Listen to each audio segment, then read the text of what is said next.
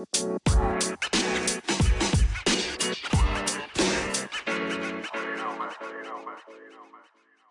Benvenuti all'episodio numero 6 di 4 quarti, l'NBA in 48 minuti. Oggi puntata speciale dedicata solo a gara 3, quindi registreremo solo due quarti invece che 4, 20 minuti di commento a caldo per prepararci a gara 4 che si giocherà proprio stanotte alle 2.30. Potete ascoltare l'episodio, che ne so, mentre aspettate la fine dell'ennesima settimana lavorativa, perché dai, chi cazzo lavora il venerdì pomeriggio, oppure dopo aver staccato mentre ve ne andate al mare avete quel, quel buco di mezz'ora da occupare. Noi ad esempio stiamo registrando in pausa pranzo pranzo grazie ai potenti mezzi dello smart working.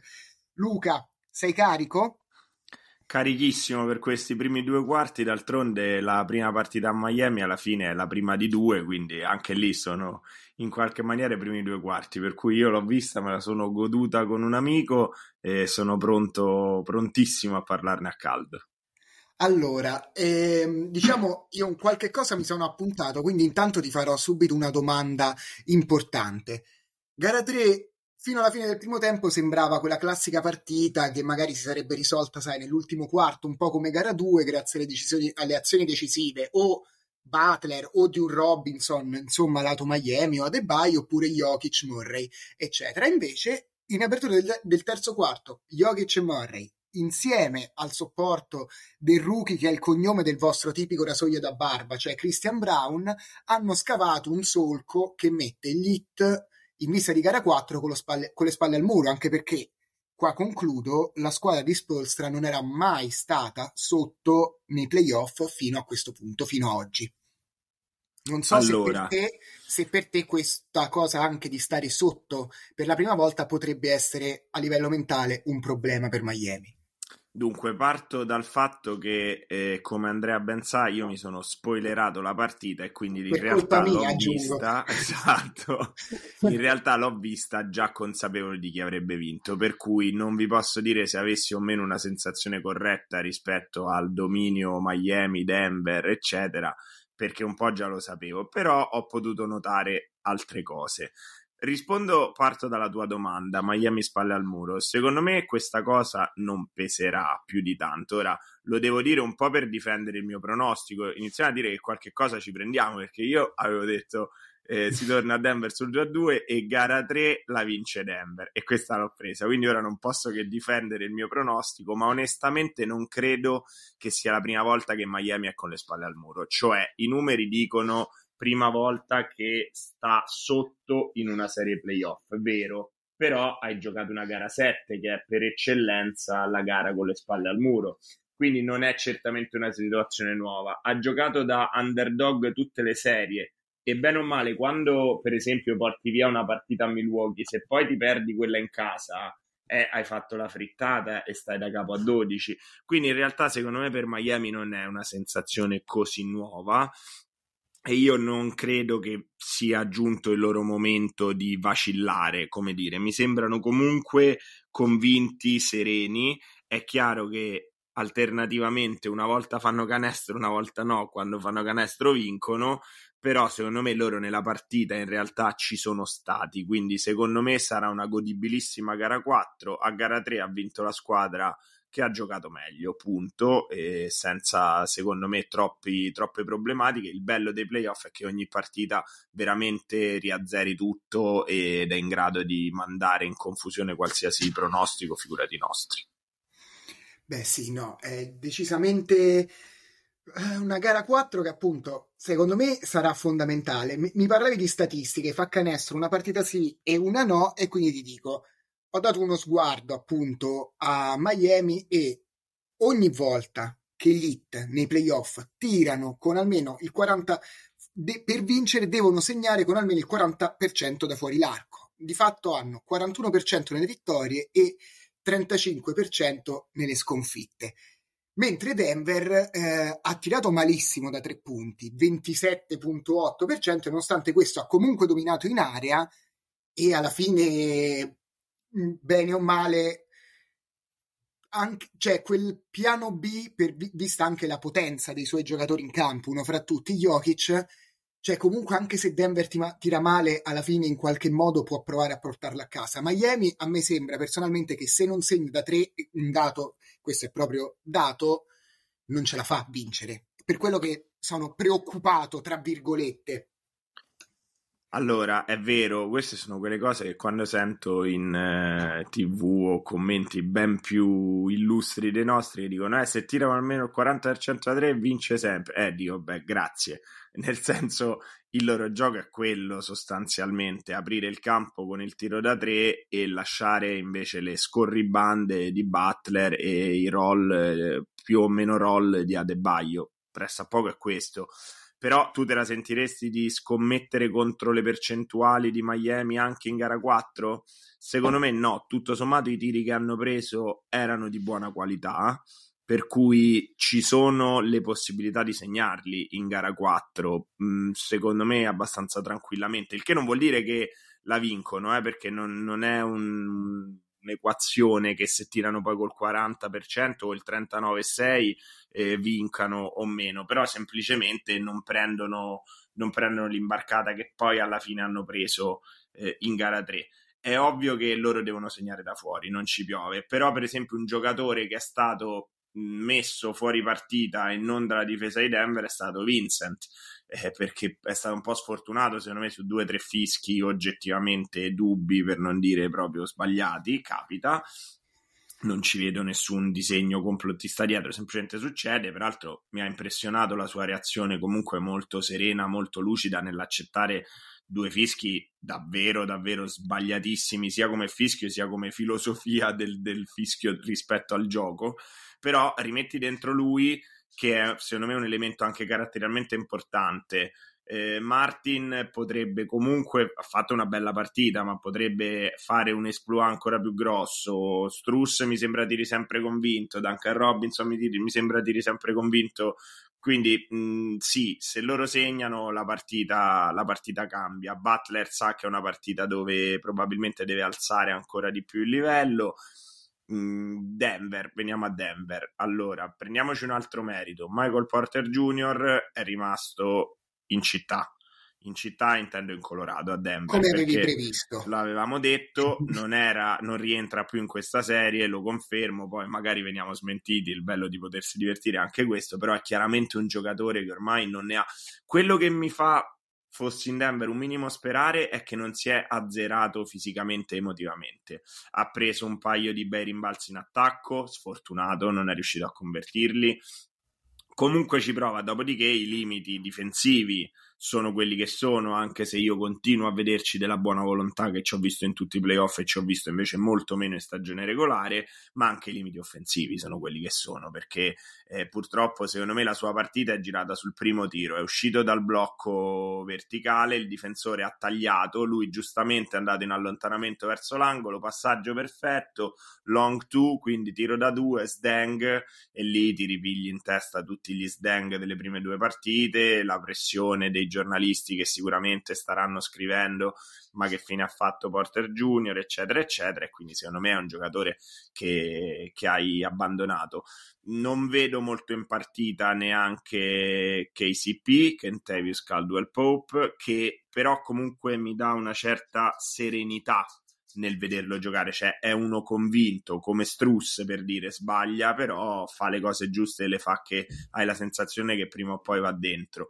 Per cui secondo me ci sono tutte le premesse per una gara 4 più combattute. E sappiamo che è dove vuole andare Miami, quella di combattere le partite perché difficilmente se ne va via di 25 anche Bruce Brown così così, secondo me qualcuno di loro salirà, Brown, come hai detto te, il rasoio Christian Brown sì. non ripeterà quella partita, anche se è un bellissimo giocatore, mi ricorda Austin Reeves, insomma quei rookie o semi-rookie di sistema che sono già molto in grado di competere. Vedremo, eh, io a quanto ho capito, te lo domando a te, Tyler Hero si è elegantemente tirato fuori in sostanza. Esatto, sì, ha detto praticamente quello che avevo provato a dire io, cioè hanno trovato un ritmo, hanno trovato una, um, un equilibrio nella squadra, quindi per il momento, a meno che Denver non voglia tirare fuori l'asso nella manica, eh, se vanno sotto, non lo so, 3 a 1 o già per questa gara 4, sembrerebbe non giocare. Quindi no. Vabbè, se vanno sotto 3 a 1 non penso Buttano rientri eh, perché, no, cioè, io non ho capito in realtà se è un po' lui che si è tirato indietro ehm, se effettivamente questo infortunio alla mano è un pochino più invalidante di quello che da ignoranti si potrebbe pensare, cioè da ignoranti nel senso che non lo stiamo vivendo noi, se è stata Miami a dirgli evita, io è una scelta che non capisco, cioè se lui stesse bene, per bene intendo, in grado di stare in campo, per come la vedo io ti metti a disposizione e poi valuta l'allenatore, anche solo il fatto di dire vengo in panchina, sono arruolabile, obbliga Denver a inserire una variabile in più nel suo sistema di preparazione della partita. Che insomma, giocando ogni 48-72 ore, a me non mi pare una roba da niente. Oltretutto, parliamo di Tyler Hero, insomma, un signor sesto uomo, un signor giocatore, anche solo da quel punto di vista. Poi decide Spolstra se ti mette, non ti mette, quando ti mette. Certo, e se non può giocare, per carità, però se invece è una decisione della società, io personalmente non la condivido. Ti metti lì, ti metti a disposizione, sei un pericolo, sei un qualcosa che, che sta lì, può essere utilizzato o meno e non credo che nella testa di Vincent, di Martin, di Struss o di Duncan Robinson vai a minare qualche certezza, perché sono comunque giocatori che hanno un minutaggio che varia, lo stesso Martin ha visto cambiare un po' il suo minutaggio, sono comunque giocatori che ormai hanno una certa durezza, è chiaro, l'abbiamo detto, che tecnicamente tu non puoi mettere Hero e Duncan Robinson nello stesso quintetto difensivo, ma pazienza, sono affari di Spolstra mi sembra che si sappia gestire abbastanza bene. Dall'altra parte, secondo me ci sarà da vedere se riescono non tanto a tenere di nuovo Jokic a 4 assist perché è impossibile, magari evitargliene 10 sì, ma se riescono a limitare un pochino Murray, perché secondo me lui è il fattore perfino più importante di Jokic, che non vuol dire che è più forte perché non lo è, però a me fa impazzire anche Murray. E Murray ha approcciato alla partita, se, insomma, per chi l'ha vista, davvero in maniera durissima di testa. Miami è partita forte, e Murray da solo sostanzialmente ha contenuto quella partenza. Quando poi parti forte e ti ritrovi più o meno sopra di due, sotto di due, eh, sai che è peccato, è un gran peccato. E secondo me Murray è l'elemento chiave che devono cercare di contenere. Su Jokic manterranno quello che stanno facendo, single coverage di Adebaio, di Cody Zeller, del misterioso uomo mascherato Cody Zeller e attenzione sugli altri tagli, oggettivamente l'hanno fatto, è stata anche un po' più brava Denver secondo me in gara 3. Allora, sul, um, secondo me Miami ha anche un po' di problemi dal punto di vista fisico, cioè a livello proprio di tonnellaggio di stazza, perché Aaron Gordon anche che ha fatto una grande partita un po' all around perché ha chiuso con 11 punti, 10 rimbalzi, 5 assist. Miami io li vedo anche un po' sofferenti, tanto che i punti dentro l'area secondo me anche perché dal punto di vista fisico non tengono il confronto con, con Denver. Ti dico questa cosa qui, visto che mi parlavi anche di Kentavious Caldwell Pop, di Michael Porter Jr., eccetera. Jokic e Murray combinano per 66 punti, 31 rimbalzi e 20 assist. Per la prima volta delle, nelle finals due giocatori realizzano contemporaneamente una tripla doppia. Però il supporting cast, come dicevi giustamente tu, vede, a parte um, Christian Brown e Gordon, Caldwell Pope 6 punti con 1 su 4 al tiro, Michael Porter Jr. 2 punti con 1 su 7 al tiro, Bruce Brown 5 punti e Jeff Green 4. Quindi da una parte Miami secondo me un po' rimpiange eh, la sconfitta proprio per queste statistiche, dall'altra potrebbe dire se non salgono in cattedra Jokic che salirà sempre in cattedra perché lo sappiamo al momento è il miglior giocatore dell'NBA e Murray quindi il duo più forte della Lega, per dominare come Kobe e Shaq, magari questa qualche chance di vincere noi ce l'abbiamo. E secondo me anche questo punto che dici tu, quindi se Murray lo contieni, un minimo, cercare di non fargli fare 30 rotti punti anche a lui, qualche chance Miami ancora ce l'ha, proprio perché eh, Michael Porter non entra, Kentavius è così così. Non so cosa ne pensi al riguardo, però secondo me anche la cosa dicevi di Marra è un punto fondamentale. Sì, anche perché insomma Jokic non è contenibile, sugli altri stanno facendo un lavoro abbastanza egregio, è Murray quello da contenere di più. Da capire come, secondo me la prima cosa da fare, cioè che proveranno a fare, è levargli quei 6-8 punti in semi-transizione o in transizione, che per lui sono, sono, ossigeno, se li deve guadagnare tutti, magari un pochino più di pressione lontano dalla palla per farlo ricevere, però insomma stiamo parlando già di una difesa che fa un super lavoro, eh? quindi il merito secondo me è più di Murray che il demerito della difesa, però se devi provare a limare qualcosa è quello, probabilmente alternando qualche zona, qualche box and one, magari mi aspetto pure potrebbe fare su Murray. In realtà un aggiustamento si è già visto, eh, non so se, se, se, è stato notato da tutti, ma penso sia stato anche sottolineato in telecronaca su Sky ed è il, chiamiamolo, lo show forte, il raddoppio sul pick and roll, no? E secondo me è stato molto interessante vedere la reazione di Denver Denver di Casi Jokic, eh, nel senso che qua stiamo parlando di un veramente di un computer, una persona che legge pallacanestro in un modo incredibile, ma non è l'unico che la legge così tanto. Il problema è che di solito a leggere pallacanestro così, se ti dice bene, bene, bene, c'hai John Stockton. Se ti dice meno bene, c'hai un, un, uno che allena, un buon allenatore, uno Spurs. Qui c'hai un giocatore che fa il 5 che ha il talento di passaggio di Magic Johnson, i movimenti dal post di Hakim Olajuwon, il tonnellaggio di Shaq e le letture di una combo fra Spolstra Popovic e Kerr. Ma di che stiamo parlando?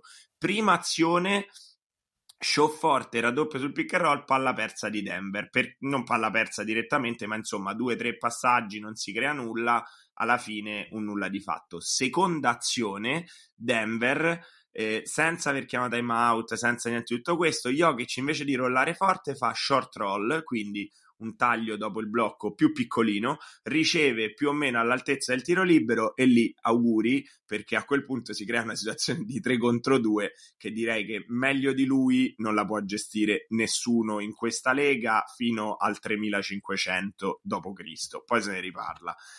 Poi l'ha aggiustata anche Denver e un paio di volte ha fatto direttamente pick and pop, isolando il lato dove si fa il blocco. Questo vuol dire che fondamentalmente se tu vuoi raddoppiare Murray, lasci 4-5 metri che equivalgono a 2-3 secondi a Jokic in pick and pop che si apre fuori dai tre punti, auguri, anche perché lui non è che ti tira 6 bombe, ne tira 2, tendenzialmente le segna. Sì.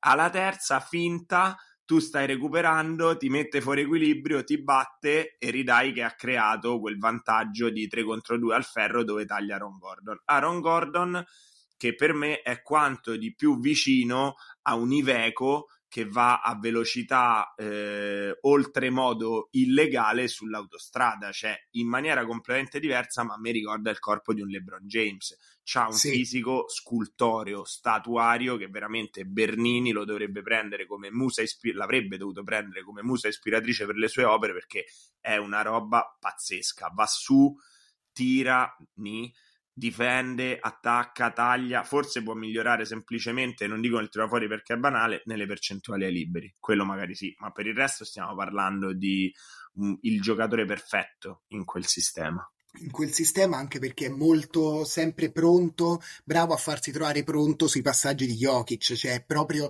il giocatore che si incastra alla perfezione su quel sistema. L'altro punto che ti volevo dire, perché è vero, abbiamo parlato di Murray a livello realizzativo, però ha anche messo 10 assist, cioè, ed è la terza partita, è il terzo giocatore nella storia ad, a, a, smazzare almeno 10 assist in tre gare consecutive di NBA Finals. Gli altri due sono Bob Cousy e Magic Johnson.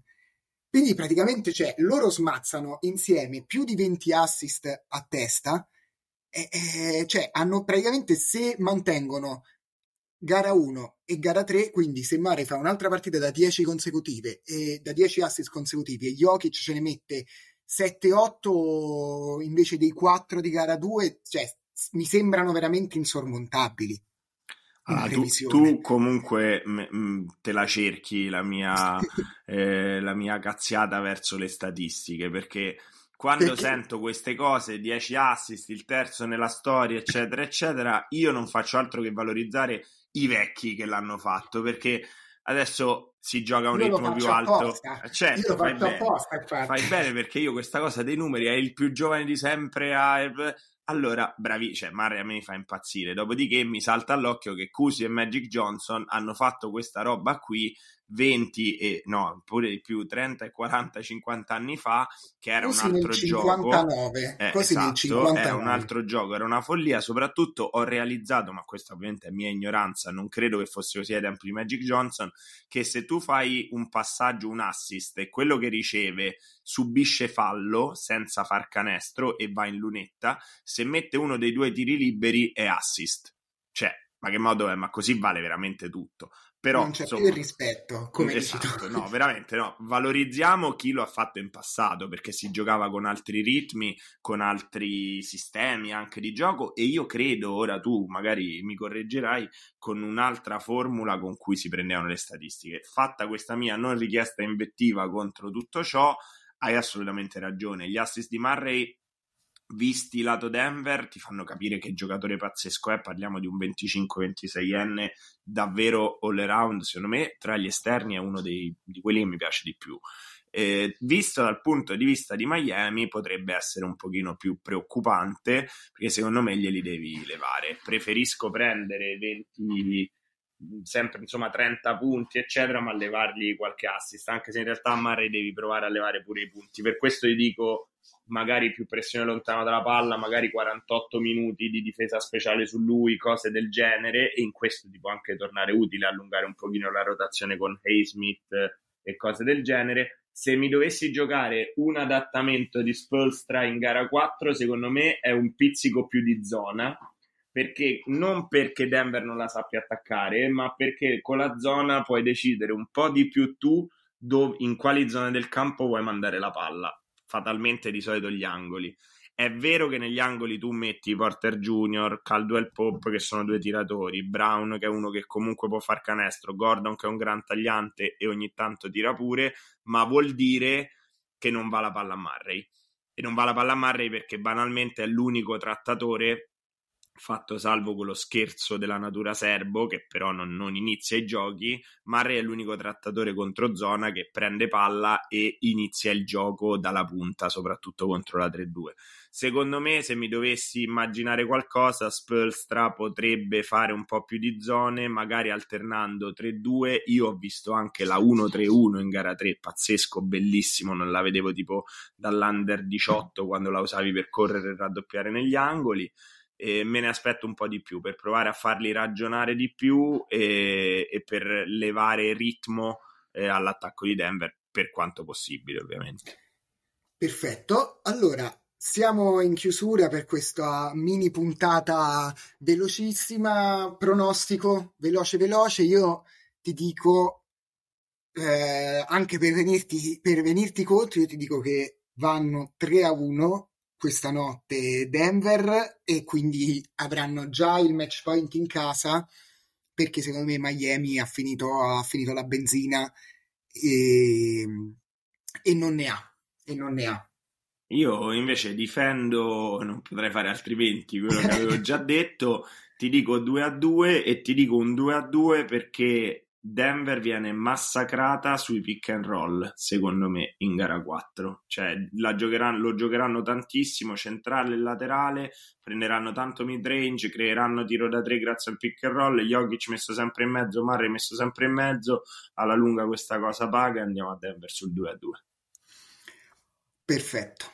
Allora, ehm, prossimo episodio martedì in arrivo per ora di cena, dopo quindi gara 5. Noi avremmo voluto registrare lunedì, ma come ben sapete, quattro quarti podcast sarà impegnato con il primo grandissimo, che direi grandissimo raduno della sua breve storia. Luca, cosa ci vuoi dire al riguardo? Puntiamo almeno, almeno a cinque partecipanti, questo è almeno. l'obiettivo minimo. È una situazione particolare perché io pagherò la mia scommessa, offrirò questa birra, quindi da una parte meno persone vengono e meno soldi mi costa tutto ciò, ma dall'altra meno persone vengono e meno persone vuol dire che ci ascoltano e saremmo molto dispiaciuti di questa cosa perché ci piace tanto l'idea che, che qualcuno ci ascolti e si diverta ascoltandoci, quindi diamo l'appuntamento e vediamo che succede. Dalle ore 21 e 45 al Beer Mat a Via Tripoli 147 e troverete il sottoscritto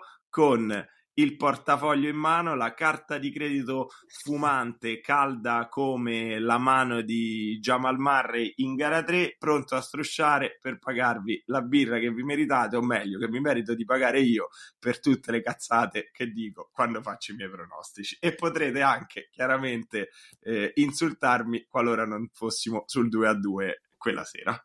Ovviamente se avete una maglietta di Ma- dei Miami Heat portatela perché comunque Luca non avrebbe mai pagato se gli Heat non fossero adesso in finale NBA. Fateci sapere anche se vi è piaciuto questo episodio, soprattutto se può essere un format che si può replicare e niente, a questo punto io direi di augurare a tutti una buona gara 4. Buona gara 4 e come al solito consigliateci ad amici, parenti e animali domestici perché siamo eh, il podcast eh, chiaramente più divertente dentro il grande raccordo anulare come minimo. Come minimo. Ciao Buona giornata, ciao.